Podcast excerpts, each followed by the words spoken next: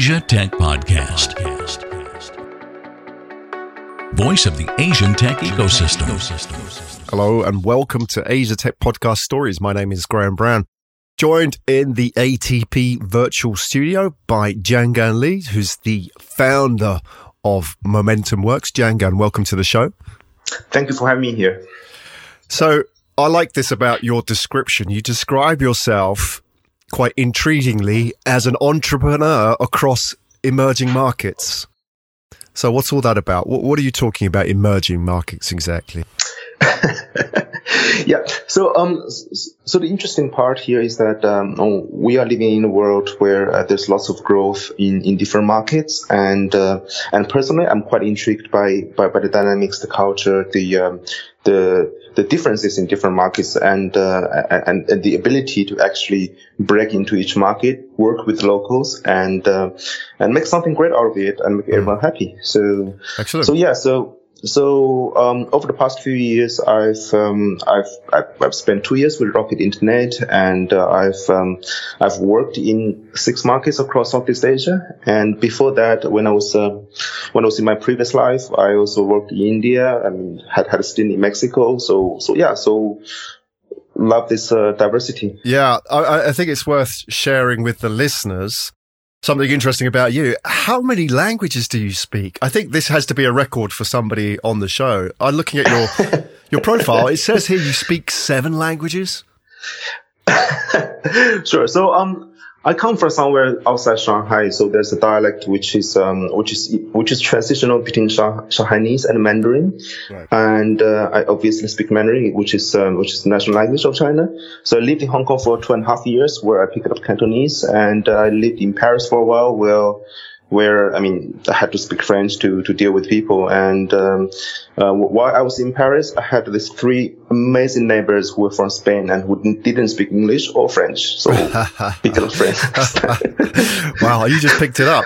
But you also speak. I mean, you were with um, Food Panda as well, and you speak. You was that in Southeast Asia? Was that in Malaysia? Because I know you speak Malay and Indonesian as well.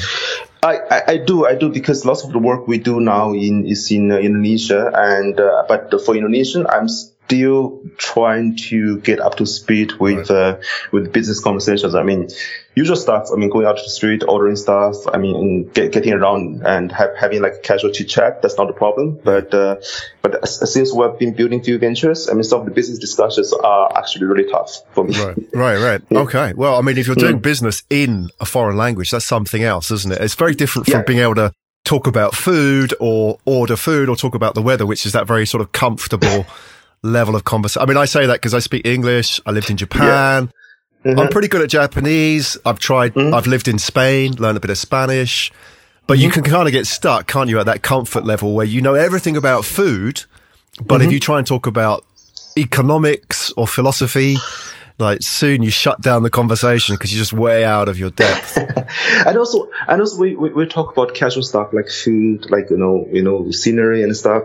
You can lead the conversation. I mean, you don't yeah, have to focus on a particular area where you need to drive some results. I mean, if, if you're yeah. stuck somewhere, can perfectly uh, it's perfectly possible for you to to just move to another direction where people are still okay to follow you. Yeah, yeah, absolutely. Uh, it goes a long way, doesn't it? Even just speaking mm. the basics, like to be mm. able to mm. go to a country and uh, especially you know in the businesses that you've been in, to be able to relate to people and be able mm-hmm. to you know speak to them. A few words, it really opens people up, doesn't it? You, you know, it breaks down those barriers, which is really important if you're, you describe yourself as an entrepreneur across markets. Asia Tech Podcast.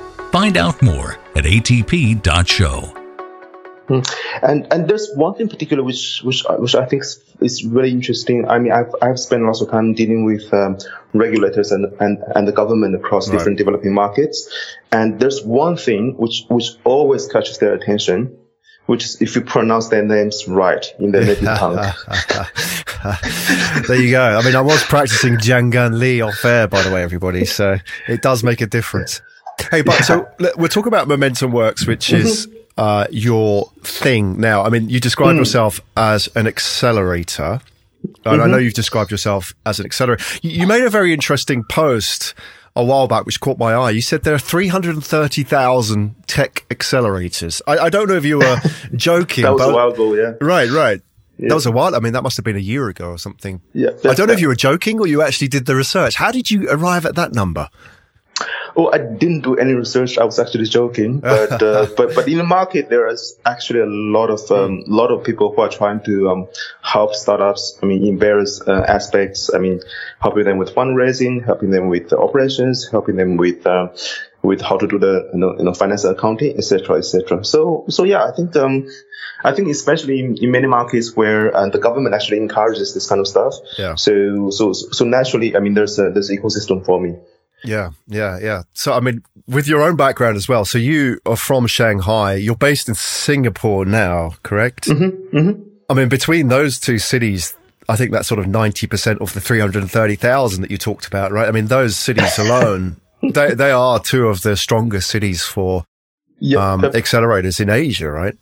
Mm-hmm, mm-hmm. So, so, so we actually take things a little bit differently, and uh, and, and over the course of the last two years, we have um, we have sort of I, I wouldn't say pivot, but um, but changed our evolved our business model quite right. a bit because. Um, in the beginning, we, we said, okay, we are a team. We came from Rocket Internet. We know how to run operations and we know how to grow a com- build a company from scratch and grow it to, to be big. Mm. So, so, and also when when I just left Rocket, I was invited by a few friends who just got their Series A or Series B funding to help them sort of fix their operations because they they made a bottleneck. So mm-hmm.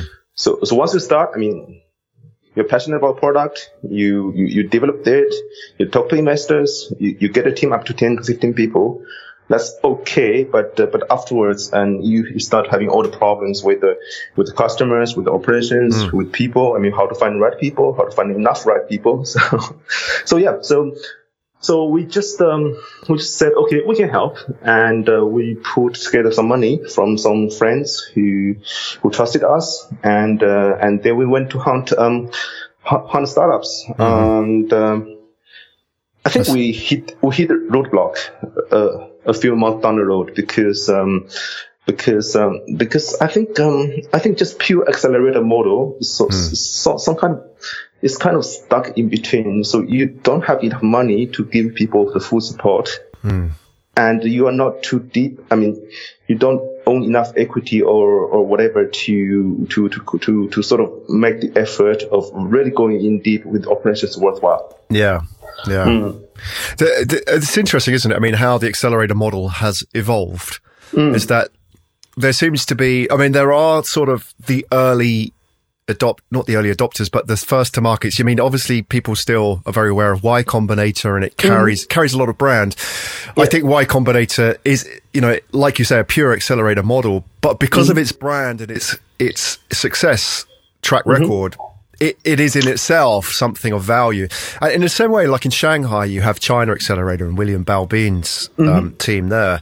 Because mm-hmm. it was first, they mm-hmm. can kind of exist by being that pure accelerator, right? Because, you know, they have that brand awareness and attention. But for everybody else who's sort of come in the last, you know, at least five years, four years, whatever, then mm-hmm. it's a lot harder, isn't it? You have to kind of find that niche to offer something different.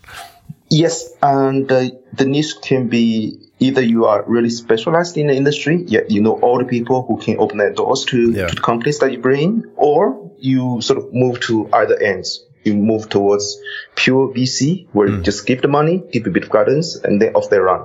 And uh, they will come back to you for help if they want. Right, right. And uh, or you get a little bit deeper into operations and you actually take part into the venture. You, become like the part of the co-founding team. Mm.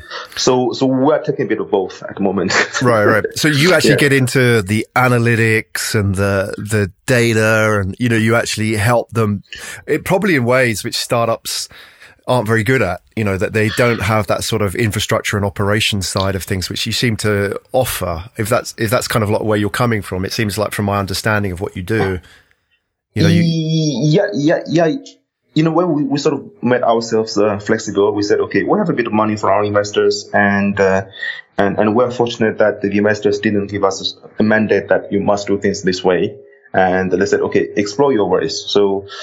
So, so, so really depends on who, who we meet. And uh, we have instances where we meet some amazing individuals. We said, who want to build companies, but um, but uh, but there are like many missing pieces. So we said, okay, how about we come in, we put in the money, we build a team, and and you provide a sector expertise, and we form a joint venture. So so that has um, been done, and I think uh, I think one of the joint ventures just uh, just raised a, a significant uh, round of money. So so that that part is uh, at least for that venture is proven. Mhm. So uh, Is that course, public? how- uh, no, I can't talk All about it until end of May, but, Okay. uh, but but I'll let you know. Yep, excellent. So uh, I want to ask you. I mean, obviously you're, you're from Shanghai. You've got you, you've been all over. You've lived all over the place, as you say, and you speak many languages. You, you've gravitated towards Singapore as a base for your accelerator, and I always wonder about that because you know the, the kind of startup. Well, you take a typical startup. So you know, two guys. It doesn't have to be guys; it could be girls, but guys generically. you know, they're, they these are maybe young guys. They are starting a business and they're bootstrapping the business. But you know, living in Singapore, you're not going to get a lot of change out of five thousand dollars every month just for living expenses, right? So why, why does it make sense to have a, a startup accelerator there? When why not park it over the road in Johor Bahru, for example, where it's a lot cheaper to live? Um, there's one problem that nobody else wants to, to, I mean, not nobody else, but nobody else in tech wants to live in Johor Bahru. So, Right, so right. you can go there, you can rent something super cheap, but uh, good luck finding the talent who are, who are willing to move to Johor Bahru from Singapore with you. Or move, or move from KL to Johor Bahru with you. So, so that, that part's difficult. But, um, over the course of last 18 years, um, I came to Singapore for high school and, uh, and, uh, I moved away from Singapore four times over the last 18 years and eventually I came back. so, so the good thing is that, uh, Singapore is really, really in, in the middle of everything. So there's money, there's, um, there, there- there's, there's a great network, etc. And, uh, and, uh, and also I think, I think one thing people have to realize is that, uh, I mean, Singapore is not a place for scale Yeah, but it's uh, it's a good base. absolutely. I think now, we- now number one Yeah. in the world for talent as well, attracting talent. It seems to rank very highly. Like you say, like people are willing to come to Singapore from Silicon Valley as example, right?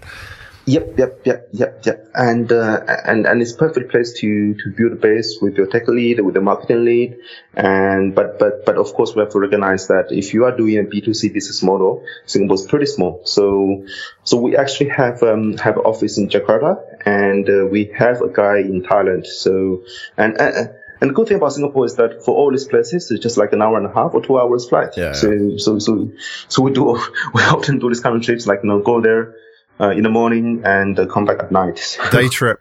Yeah, you could Day do it. I mean, you could do it from Jakarta to Jakarta, right? I mean, you could do it certainly to KL. I mean, it's an hour, isn't it? You can do the trip. It's possible. Yep, it's possible. It's possible to do that with KL, with Jakarta, even with Ho Chi Minh. Uh, Right. The only challenge with Jakarta is probably the traffic. So Right, right. I mean, it's not an hour- get back on time. Exactly. It's an hour to Jakarta and then three hours to get to your meeting in Jakarta, isn't it? The traffic's just incredible. I mean, that, Yeah. that, okay. So that, that neatly sort of brings us to something I wanted to ask you is that, you know, what, what's interesting about you, Jianggan, is that, you know, you're building and running an accelerator in Singapore, but you are actually an entrepreneur. And this is interesting because not everybody that runs an accelerator is an entrepreneur. Often they come from large corporates. They, you know, have worked maybe in the investment side of the world. But, you know, you have this sort of interesting, um, episode in your, your journey where you founded Easy Taxi in Singapore. Tell us a little bit about that because, you know, that must have been an interesting ride for you. And maybe, you know, for people who was- don't understand the, the background, maybe you can sort of paint a picture of what the scene was like back in 2013. That that was literally a ride, but but yeah. So um, so so so actually, Easy Taxi was uh, was part of Rocket Internet, and uh, what happened was uh, was I was graduating from my uh, business school, Yeah. and I was in France. So so I was thinking, okay, what I should do next. Then then I was uh, I was living I was sharing an apartment with a Brazilian guy who was uh, was amazing by the way. And he said, okay, uh, I know Rocket just invested in this company called Easy Taxi in Brazil Yeah. and uh, talk to them. They might be interested in sort of also also doing that in Asia. Hmm. That's how everything got started, and had like multiple chats with them over the course of, of a day, and uh, and the decision was made that okay, let's try it with with with Singapore and Right. uh, gradually move to, to, to other countries in, in Southeast Asia. So that actually came from Brazil, the idea, the technology. Uh, the, the idea, I mean, uh, the idea can be like anywhere, right? Because right, right. now we, we're, we're, in a world that, okay, we, we, you have idea in the US, I mean, people in other markets see that and they copy it. And so, so, so yeah, so, so, so the, the idea for this and, and the technology team actually came, came from Brazil. That's Had quite a, quite a, quite a, quite an experience dealing with the, the tech team in Brazil. Right, right. Did you bring them mm. across from Brazil to Singapore? Or, I mean, no, that must we be... didn't. No, yeah. we didn't because uh, because they had to support um, uh, Latin America as well. Yeah. So so yeah, so it was what, what was interesting. Um, twelve to thirty hours time difference depending yeah, yeah, on uh, which season of the year and. Uh, and and huge huge cultural differences. Yeah, exactly. It's very hard, isn't it? When you twelve hours time difference, it means that you can't jump on the phone easily and just chat with somebody, which is it makes up for a lot when you have a remote team, isn't it? You know that ability just to say, "Hey, can we just have a quick chat?" It is, it is, and uh, and, because because actually, if you think about it, the taxi app is is actually fairly complex. It involves different pieces. Uh, yeah. So so so so there was one instance where we we so we were sort of one of the one of the earliest to to adopt mobile payment in, in Southeast Asia, and uh, we were dealing with the with the with the tech uh, with with the banks tech team in Hong Kong and uh, the um, the payment gateways team in Europe. Yeah and and our payment tech team is in Brazil and our operation team in Singapore. Oh, wow, yeah. so so so when anything happened, we had to be on a call and we had to make sure that nobody goes to sleep because if this person goes to sleep, that sort of completely changes dynamics. Well, the co-founders don't go to sleep, right? I think in that situation. So, you know, if a startup came to you now in, in Singapore with Momentum Works and said, Hey, look, mm-hmm. we've got a development team in South America, payments team in North America, and, you know, we're, we're based in Singapore do you think, okay, fine, this might work out. I've got a bit of experience in this, or do, do alarm bells ring in your mind? Uh, I wouldn't say alarm um, bells. I would, I would certainly see that it's interesting because if you manage to put, put together a team across um, different geographies, it's, yeah. uh, it's in itself a, a fit. Exactly. Yeah, yeah. Yeah. So, so if if you can if you can make it work, that's even great. So, so I would be keen to see how how they make it work. Yeah, yeah. I mean, one of the mm. things I found from talking to founders on Asia mm. Tech podcast, especially in this situation. And a lot of them in Asia have, you know, teams all over Asia, which maybe cover two or three different time zones. And, you mm-hmm. know, they may have clients in the US as well. Is that the challenge is for the founders is that because founders tend to be control freaks, and I say that as well, being a founder. So I think yeah. an authority on being a control freak is yeah. that, you know, like you say, we kind of follow the business around the sun, you know, and we end up not sleeping. It's a bit of a challenge, isn't it? It's that you know, like when the the the clients want to speak to you, it's two in the morning. You know, you grab three hours sleep and you're up ready because you know maybe China or Japan's coming online. Yeah, that must be pretty tough. I mean, it must have been a tough time for you for those. Was it two years that you were with Easy Taxi? Uh, almost two years. Um, my, my, my, my worst experience in terms of timing was when I was um, when I was actually visiting um, um, so a team in Chile, and uh, so, so it was all interesting during the day. We go and see, I mean, how they do things and we check out the market and, and stuff. And when I, when I was about to get to sleep at about like 9 or 10 p.m., that's where I start getting like emails, calls, whatever from Singapore. So, so, so oh gosh, yeah. not much for a week. Yeah. Yeah, it's what you signed up for, though.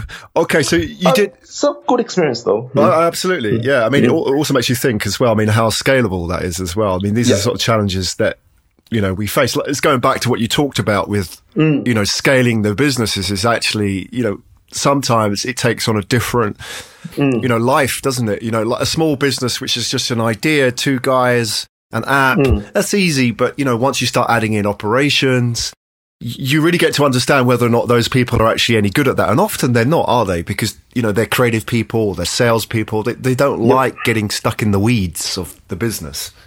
Yep, yep, yep, yep. And uh, and and I think um, that, that there's one thing that um, that that, uh, that over the course of last uh, last year and a half or two years when i have been doing the momentum works that I realized is that lots lots of entrepreneurs they, they got so passionate about what they're doing, and uh, they often get too um how would I say too too indulged yeah. in a in a daily work that they forgot the the the big picture. So for yeah. instance, if you are building a business model, say food delivery in Indonesia, and uh, you spend so much time to organize operations, to, to do the marketing, then you realize that you have a you, you have a big gorilla fighting against you called Gojek, which owns 95% of the market. That's mm. tough though, isn't it? Because you, I mean, I see this a lot. I mean, I had on the show recently Blake mm. Larson from Lalamove, mm-hmm. you know, and his business has expanded all over Asia. And, you know, we, we had a similar kind of conversations. You know, how do you, when you grow from being a two man startup to 200, you know, how, how do you get out of that comfort zone? Because, you know, and remind yourself what the big picture is. Because, you know, if you sat in the office in your comfortable high back chair in the corner, you know, you, you, you feel like very successful because you're surrounded by people. You see a lot of activity. Yep. So, I mean, for him himself, he was, he was going out to taxi ranks, you know, and handing out business cards to taxi drivers. And you thought, well, you know, maybe one of the, like the senior execs of a large company like this doesn't need to be doing that. He's got interns who can do that you need to do that to a certain extent so that you don't lose touch with the ground. And but of course, I mean, it's up to you to to balance yourself, right? Because you you, you can't be doing that like eight hours a day for for six days in a week. so otherwise, you don't have time to do anything else. Yeah, you got to run a business as well.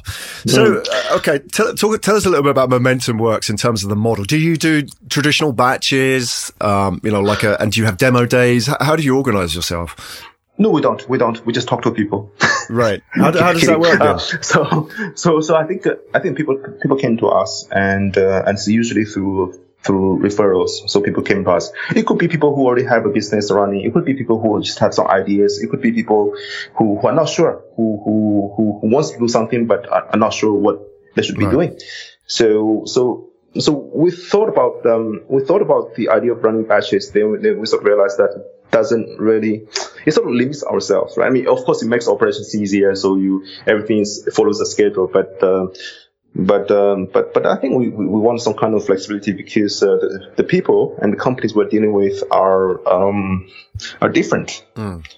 Mm. and uh, so so so so really people came to us and um, and uh, we sort of ha- have a lengthy chat or sometimes like multiple chats. And uh, then we if we think this is something which is worthwhile doing then we see what kind of resources we can contribute. Mm-hmm, mm-hmm. so so there have been instances that, that actually companies come to us saying that hey we want to explore this new market. Do you want to build a joint venture with us? And and, and we, we did some evaluation about our capabilities and we said okay we can do that Mm-hmm. So, so of course, we put together some money and they put together some money, then form a joint venture.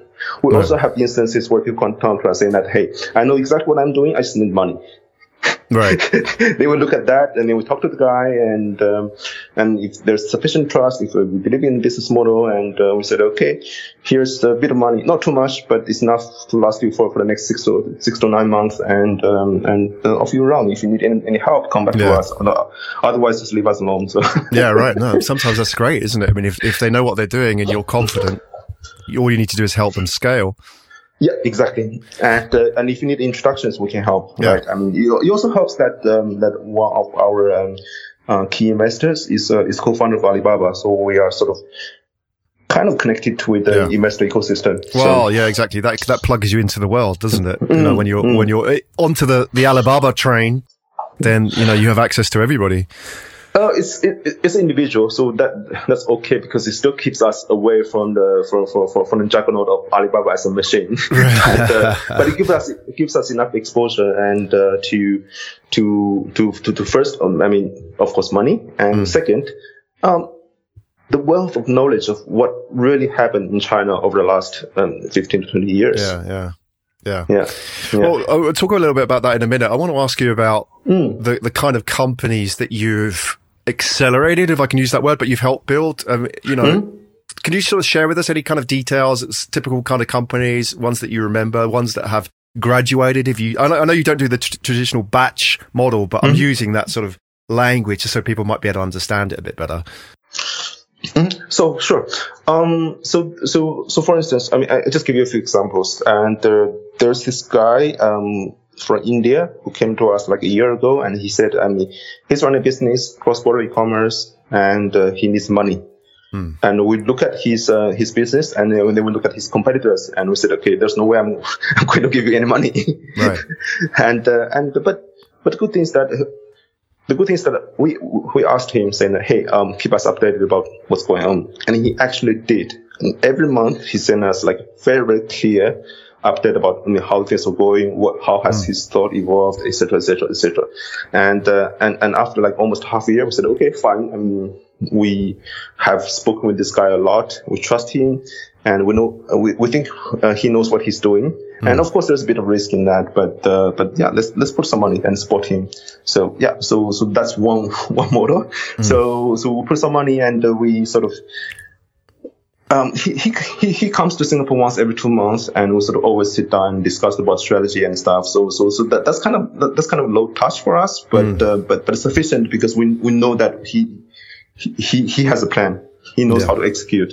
He just needs help. Um, some, uh, as and when he needs help. So, mm. so, so, so we just do that. And, uh, I think the company is growing quite well, at least from what I've seen on LinkedIn, because, you know, LinkedIn premium, premium, there's this function where you can check, I mean, how has the, the, the company's the employee mm. count, mm. Uh, increased or decreased over the years. So, so, so I think that the company is doing fairly well. What was the name of the company, Jianggan?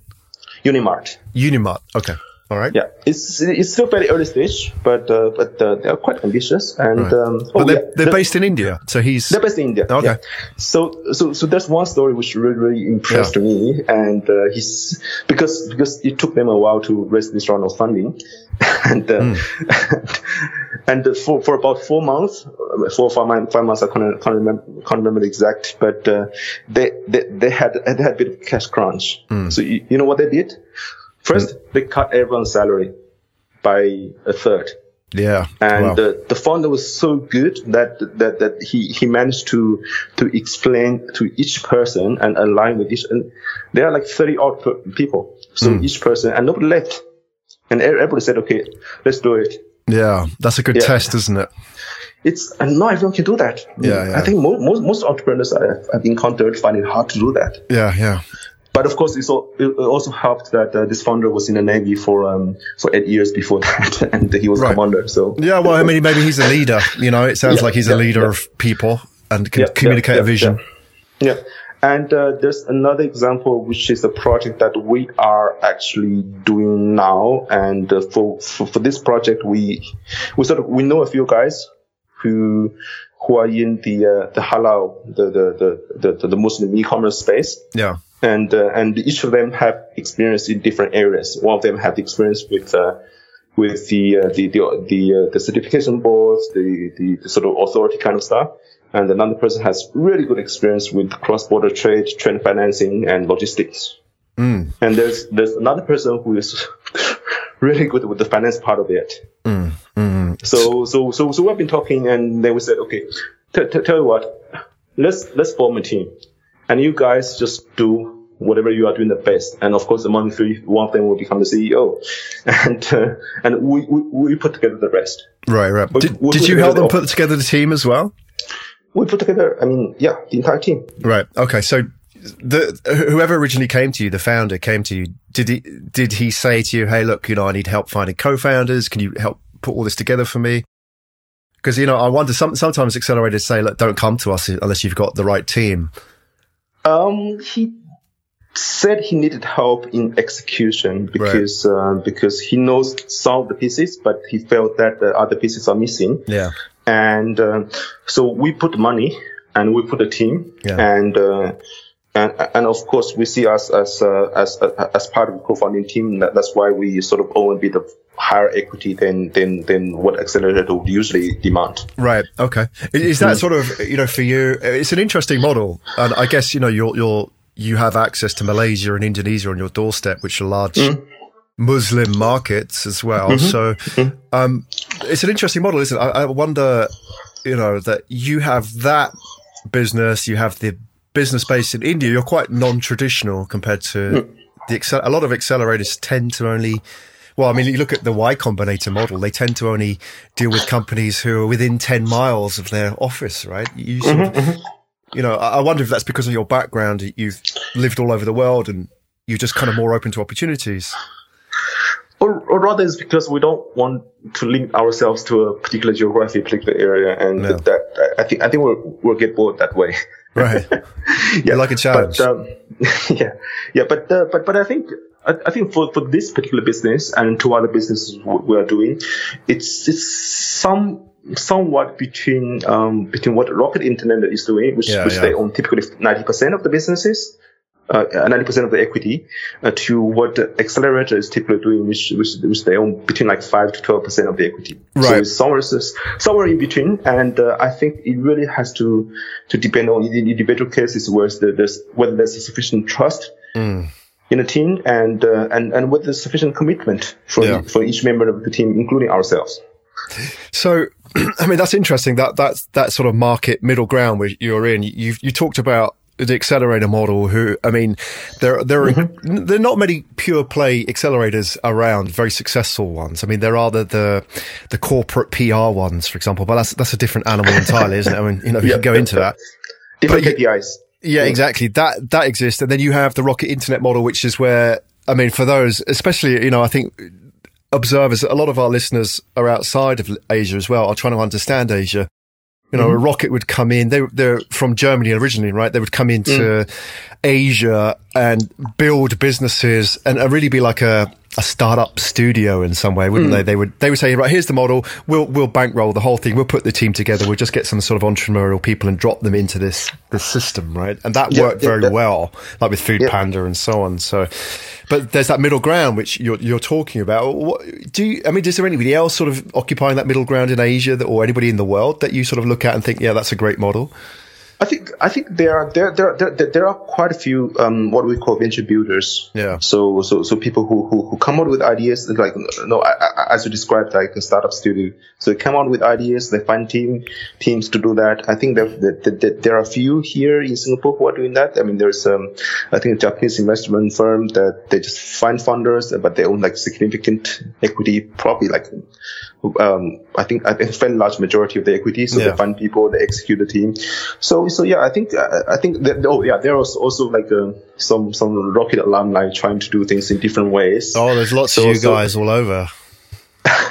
so so so it's interesting to see how people are experimenting yeah. with the different models, trying to find some some some some middle ground between what rocket. I mean we, we all know what's the, the, the, the positive sides of uh, Rocket business model, and yeah. we all know the flaws. So, so, so everyone is sort of, and at least four or five of us trying to do things differently. Yeah. And uh, I would say that, okay, um, our niche is probably because we are fairly well connected uh, to the ecosystem in China. So, yeah. so, so, so that, that, that allows us to, to, to, to take step back from, from, from, from the operations to see, I mean, from a big, big picture, picture point of view. I mean, for instance, if we do something fintech mm. and we know exactly how Alipay became what it is today and mm. what, what, what, what would what would the key success factors and which are the products which make money which are the products which don't make money and which are i mean how they did kyc and etc etc so so i think that kind of um, exposure so gives us uh, some some good edge. Yeah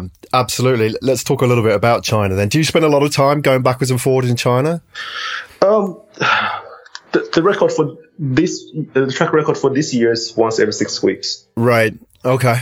we, we have to because otherwise you sort of lose touch with the market. I mean, Absolutely. every month new things coming up. Six weeks is month, a long yeah. time in China, right? you know, is, things move is, so fast.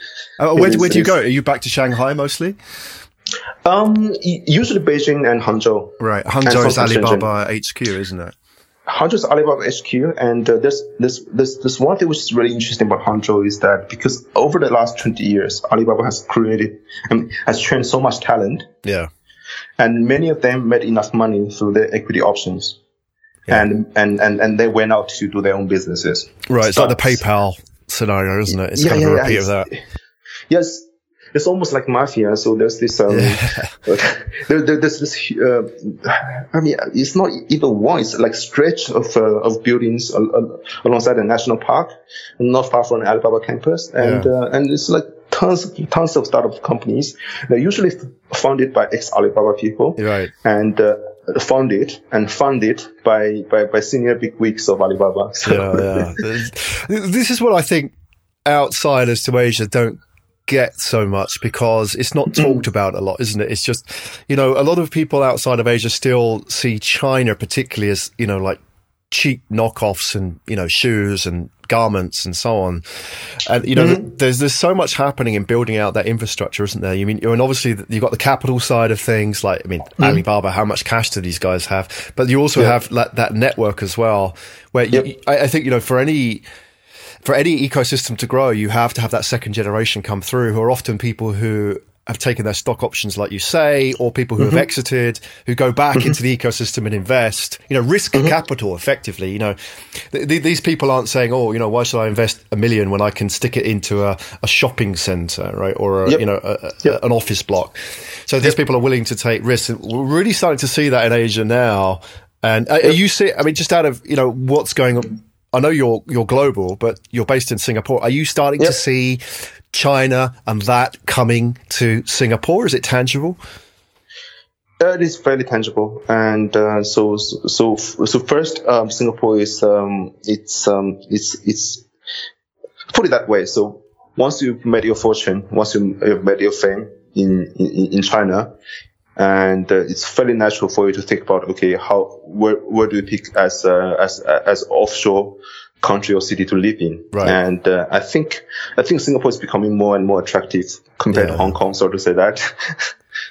Absolutely, yeah. I mean, mm. you know, and, uh, and and of course with these people, when these people came, came and they brought their their, their wealth. They brought their, their experience, and sometimes they, they, they brought their people as well to to create new businesses. Yeah, yeah. and uh, and we've seen a, seen a few cases where where where where where people from China came here and invested a few million into a business which they think they could replicate from from their experience in China with the team they brought over from China. Yeah. But of course, this is very challenging because uh, because the markets are so different, and many of them are learning the hard lessons. But yeah. uh, but I think I think overall it's healthy for the ecosystem. Yeah, it, it, there's a story here, isn't it? And I think you know what's fascinating about your story, Jianggan, is you're sort of in that because because you lived all over the world and you've worked in more countries than most people could even mm. name and you speak so many languages you, you are that group of that sort of class of people who have the ability to live and work anywhere. So you gravitated towards Singapore.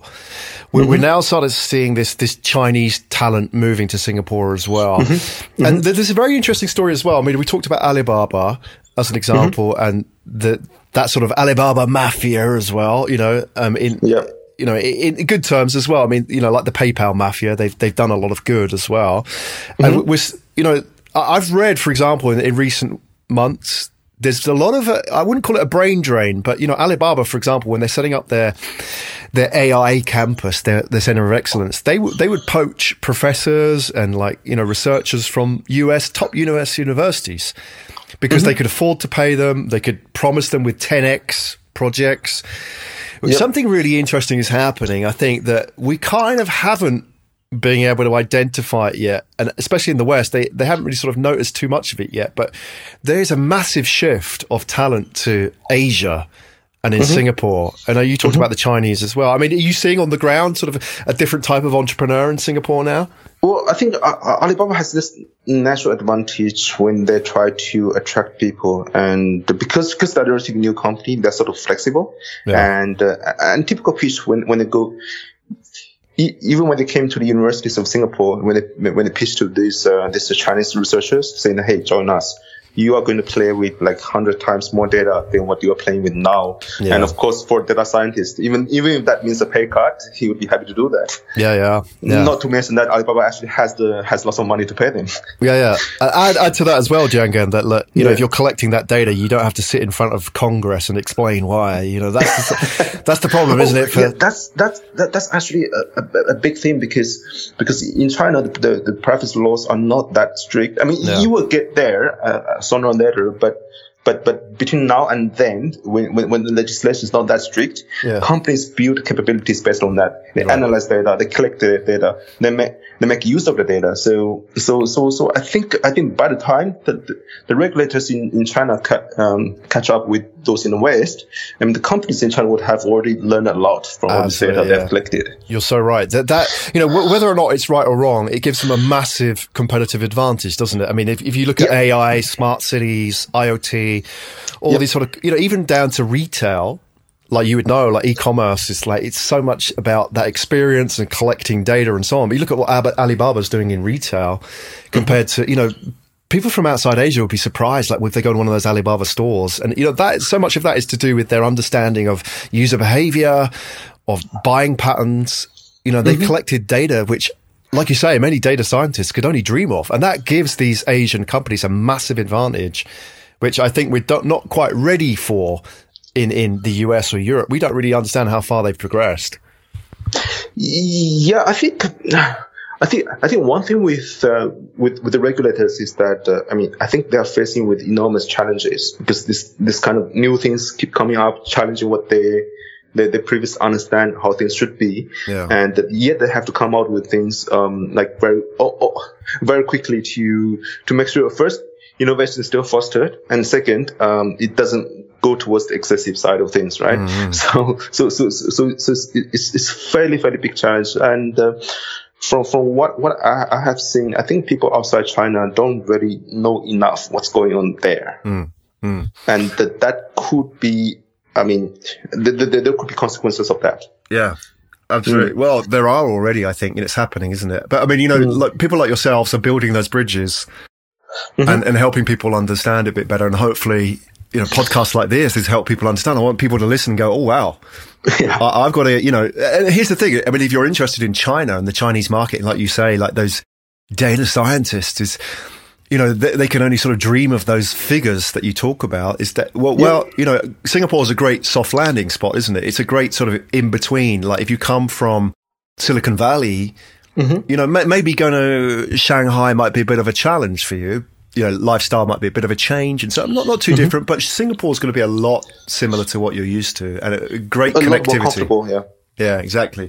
Yeah. Uh, let's talk about. I mean, just sort of in rounding up, you know, like mm-hmm. we, we talked a lot about the the market and we've learned a bit about your model as well and you, you mm-hmm. are different to the standard accelerator you found that niche and you're you're sort of exploring that which is great and you know mm-hmm. you, are building out your own ecosystem as well what, what kind of startups would you want to see walk through the door of Momentum Works? What's the sort of, I, I know it varies, but if somebody walked through and they had this kind of product or this kind of setup, you know, would you mm-hmm. want really early stage, later stage? Would you want them to have uh, a prototype? Would you want them to have just an idea? I mean, what sort of works really well with your model?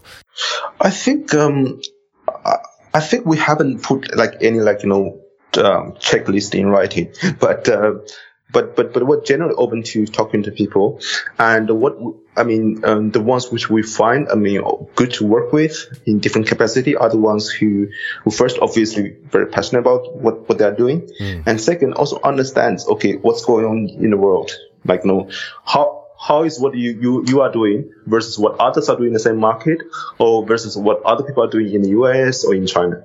Mm-hmm. So, so having that, that, that kind of um, how can I say it, strategic openness to, to, to, to ideas, to what's going on elsewhere, mm. to, to the big picture. I think that helps a lot because that's, that's not something which can be, I mean, I don't think that's something which can be easily instilled in people. Yes, you, you, either get yeah. it or you don't.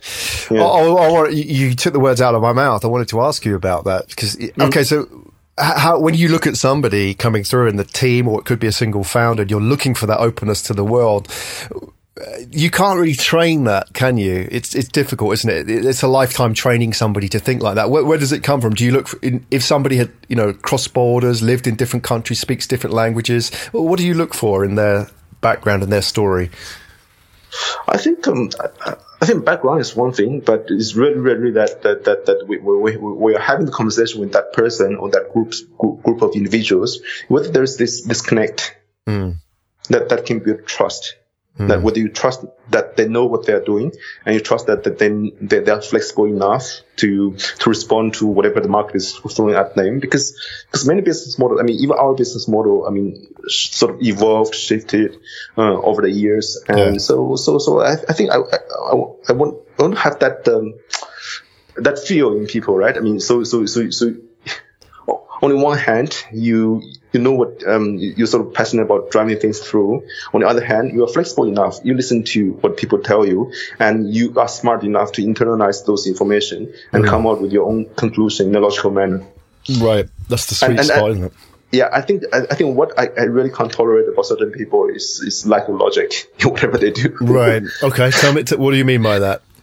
so so so of course people tell you i mean people tell you stories right okay i want to do this and yeah. in order to do this i need this this this and here are the market um, um uh, conditions and and it can be out it can be different from what you have heard before, but it has to be logically linked, right? Between right, right. where they want to do and what they are doing now. Right, right. You've got to have the evidence and, that it is the right thing yeah, to do. Exactly, exactly. Yeah. So, so, so, so things of, of course can change over the course of uh, implementation because of different factors, changes in the market, different responses and stuff, and they adapt. But uh, but there has to be clear logic. Yeah.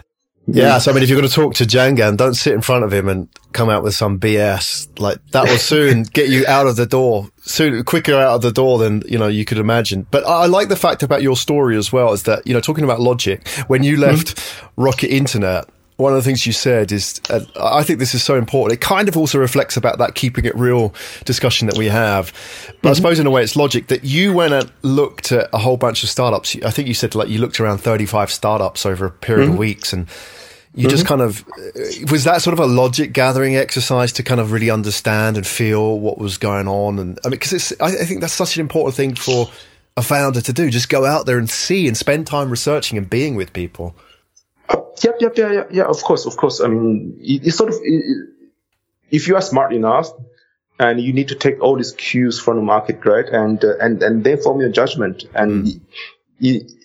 so, so, so for instance, um, I, I have seen people come to me saying that, hey, um, we've done all this research about this particular market. Here's the conclusion.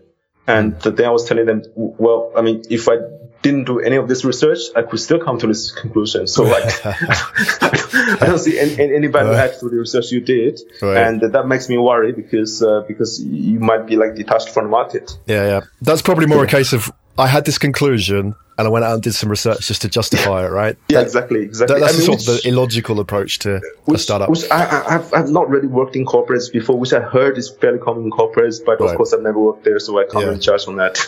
well, you know, there's a big thing to said to be said for going out and challenging your assumptions, isn't it? And like, you know, it's like getting your backpack on and going and seeing something. And you, like you mm. did with the startups, you did the 35 startups, you learned a lot mm. about what was going on.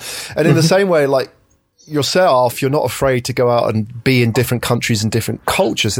That's right out of your comfort zone. It's uh, scary for some people, but I guess that really challenges the way you think about things constantly, isn't it? It might be a bit tiring for people, but yep. I think you absolutely need to do this if you're in the startup world. Yep, it's, it's, it sort of gets you. I mean, first of, of, of course, when you get out of your usual environment, um, for like you know a couple of days or a couple of weeks.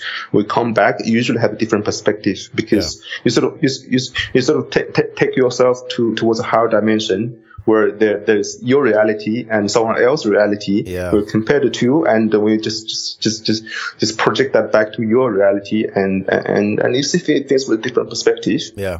Yeah. Hmm. Uh, totally. I mean, I, I was in, just before I came down to uh, uh, Thailand, I was in Shanghai. Mm-hmm. And I haven't been to Shanghai for a year. I know you talk about six weeks in China, but I hadn't been for a year. Mm-hmm. And uh, I mean, I had some good contacts in Shanghai, but uh, I was just blown away by that sense of openness and you know that really challenged my assumptions about Shanghai and China is that you know I go to Shanghai and you can just have meetings meetings people want to meet you talk to you you want to do a podcast yep. with you it's sort of that fluidity that uh, you kind of assume is what makes Silicon Valley great, right? But you, yep. can't you can't get that unless you actually go there. Like your sort of your your reality that you you talk about is that you know until you actually go there, you don't really know what it's like, and you just have to go and just feel it for yourself. Yep. So, so, so, so, so, for instance, if, if, if, if, if you haven't I mean, paid for your breakfast with WeChat, it's very hard for you to, to know exactly how that works. Right, you right, hear, yeah. read about all these articles about how great it is, but, uh, but it's very hard for you to feel, to, to have a real feel if you, if you don't actually go there and try yourself. Absolutely. No, that's great advice.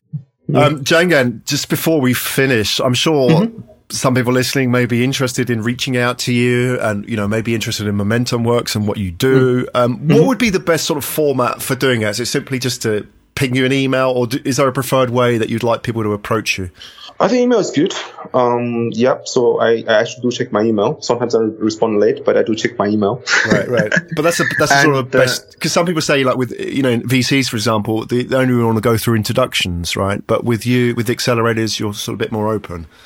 I'm, I'm, I'm open. So we, we, we don't really set. I mean, we're not VC, uh, so so we we, we, we, we don't like you know limit ourselves too much, and uh, and also there's this one thing which we started doing. Um, from last October. So we said because so many people are asking us the same questions, and so many people want to know about China, and so many Chinese want to know about outside China.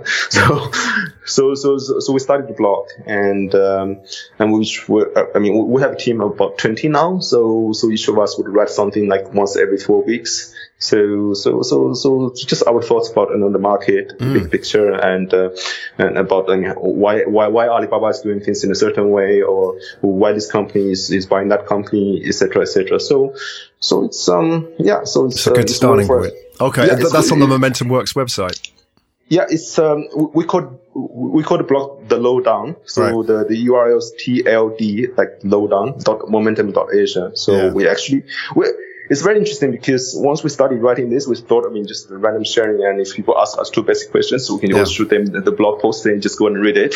but, yeah. Uh, but, uh, but yeah, it has, um, I mean, the readership has grown quite a lot, and uh, yeah, so, so, and, and people ask ask us interesting questions after reading the blog. Yeah, I, I think that's a good starting point, isn't it? I mean, if you're mm. a hmm. startup and you're interested in talking to Jianggan and his team there, then you know maybe maybe the best part, starting point is to look at the blog, read read the kind of things that you're writing about, what interests you.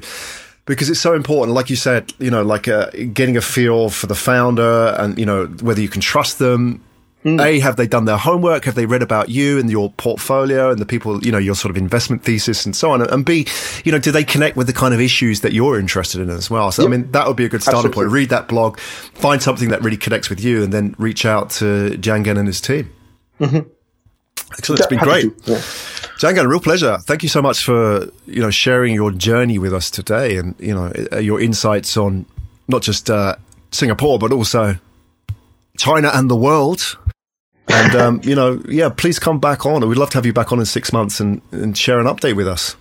Sure, why not? Uh, thanks for having me here. And uh, it's always a great, a great uh, pleasure to share. Excellent. Jianggan Li, everybody, founder of Momentum Works. That's momentumworks.asia. We'll put all the details in the show note and go check out his blog as well. You've been listening to Asia Tech Podcast. Find out more at atp.show.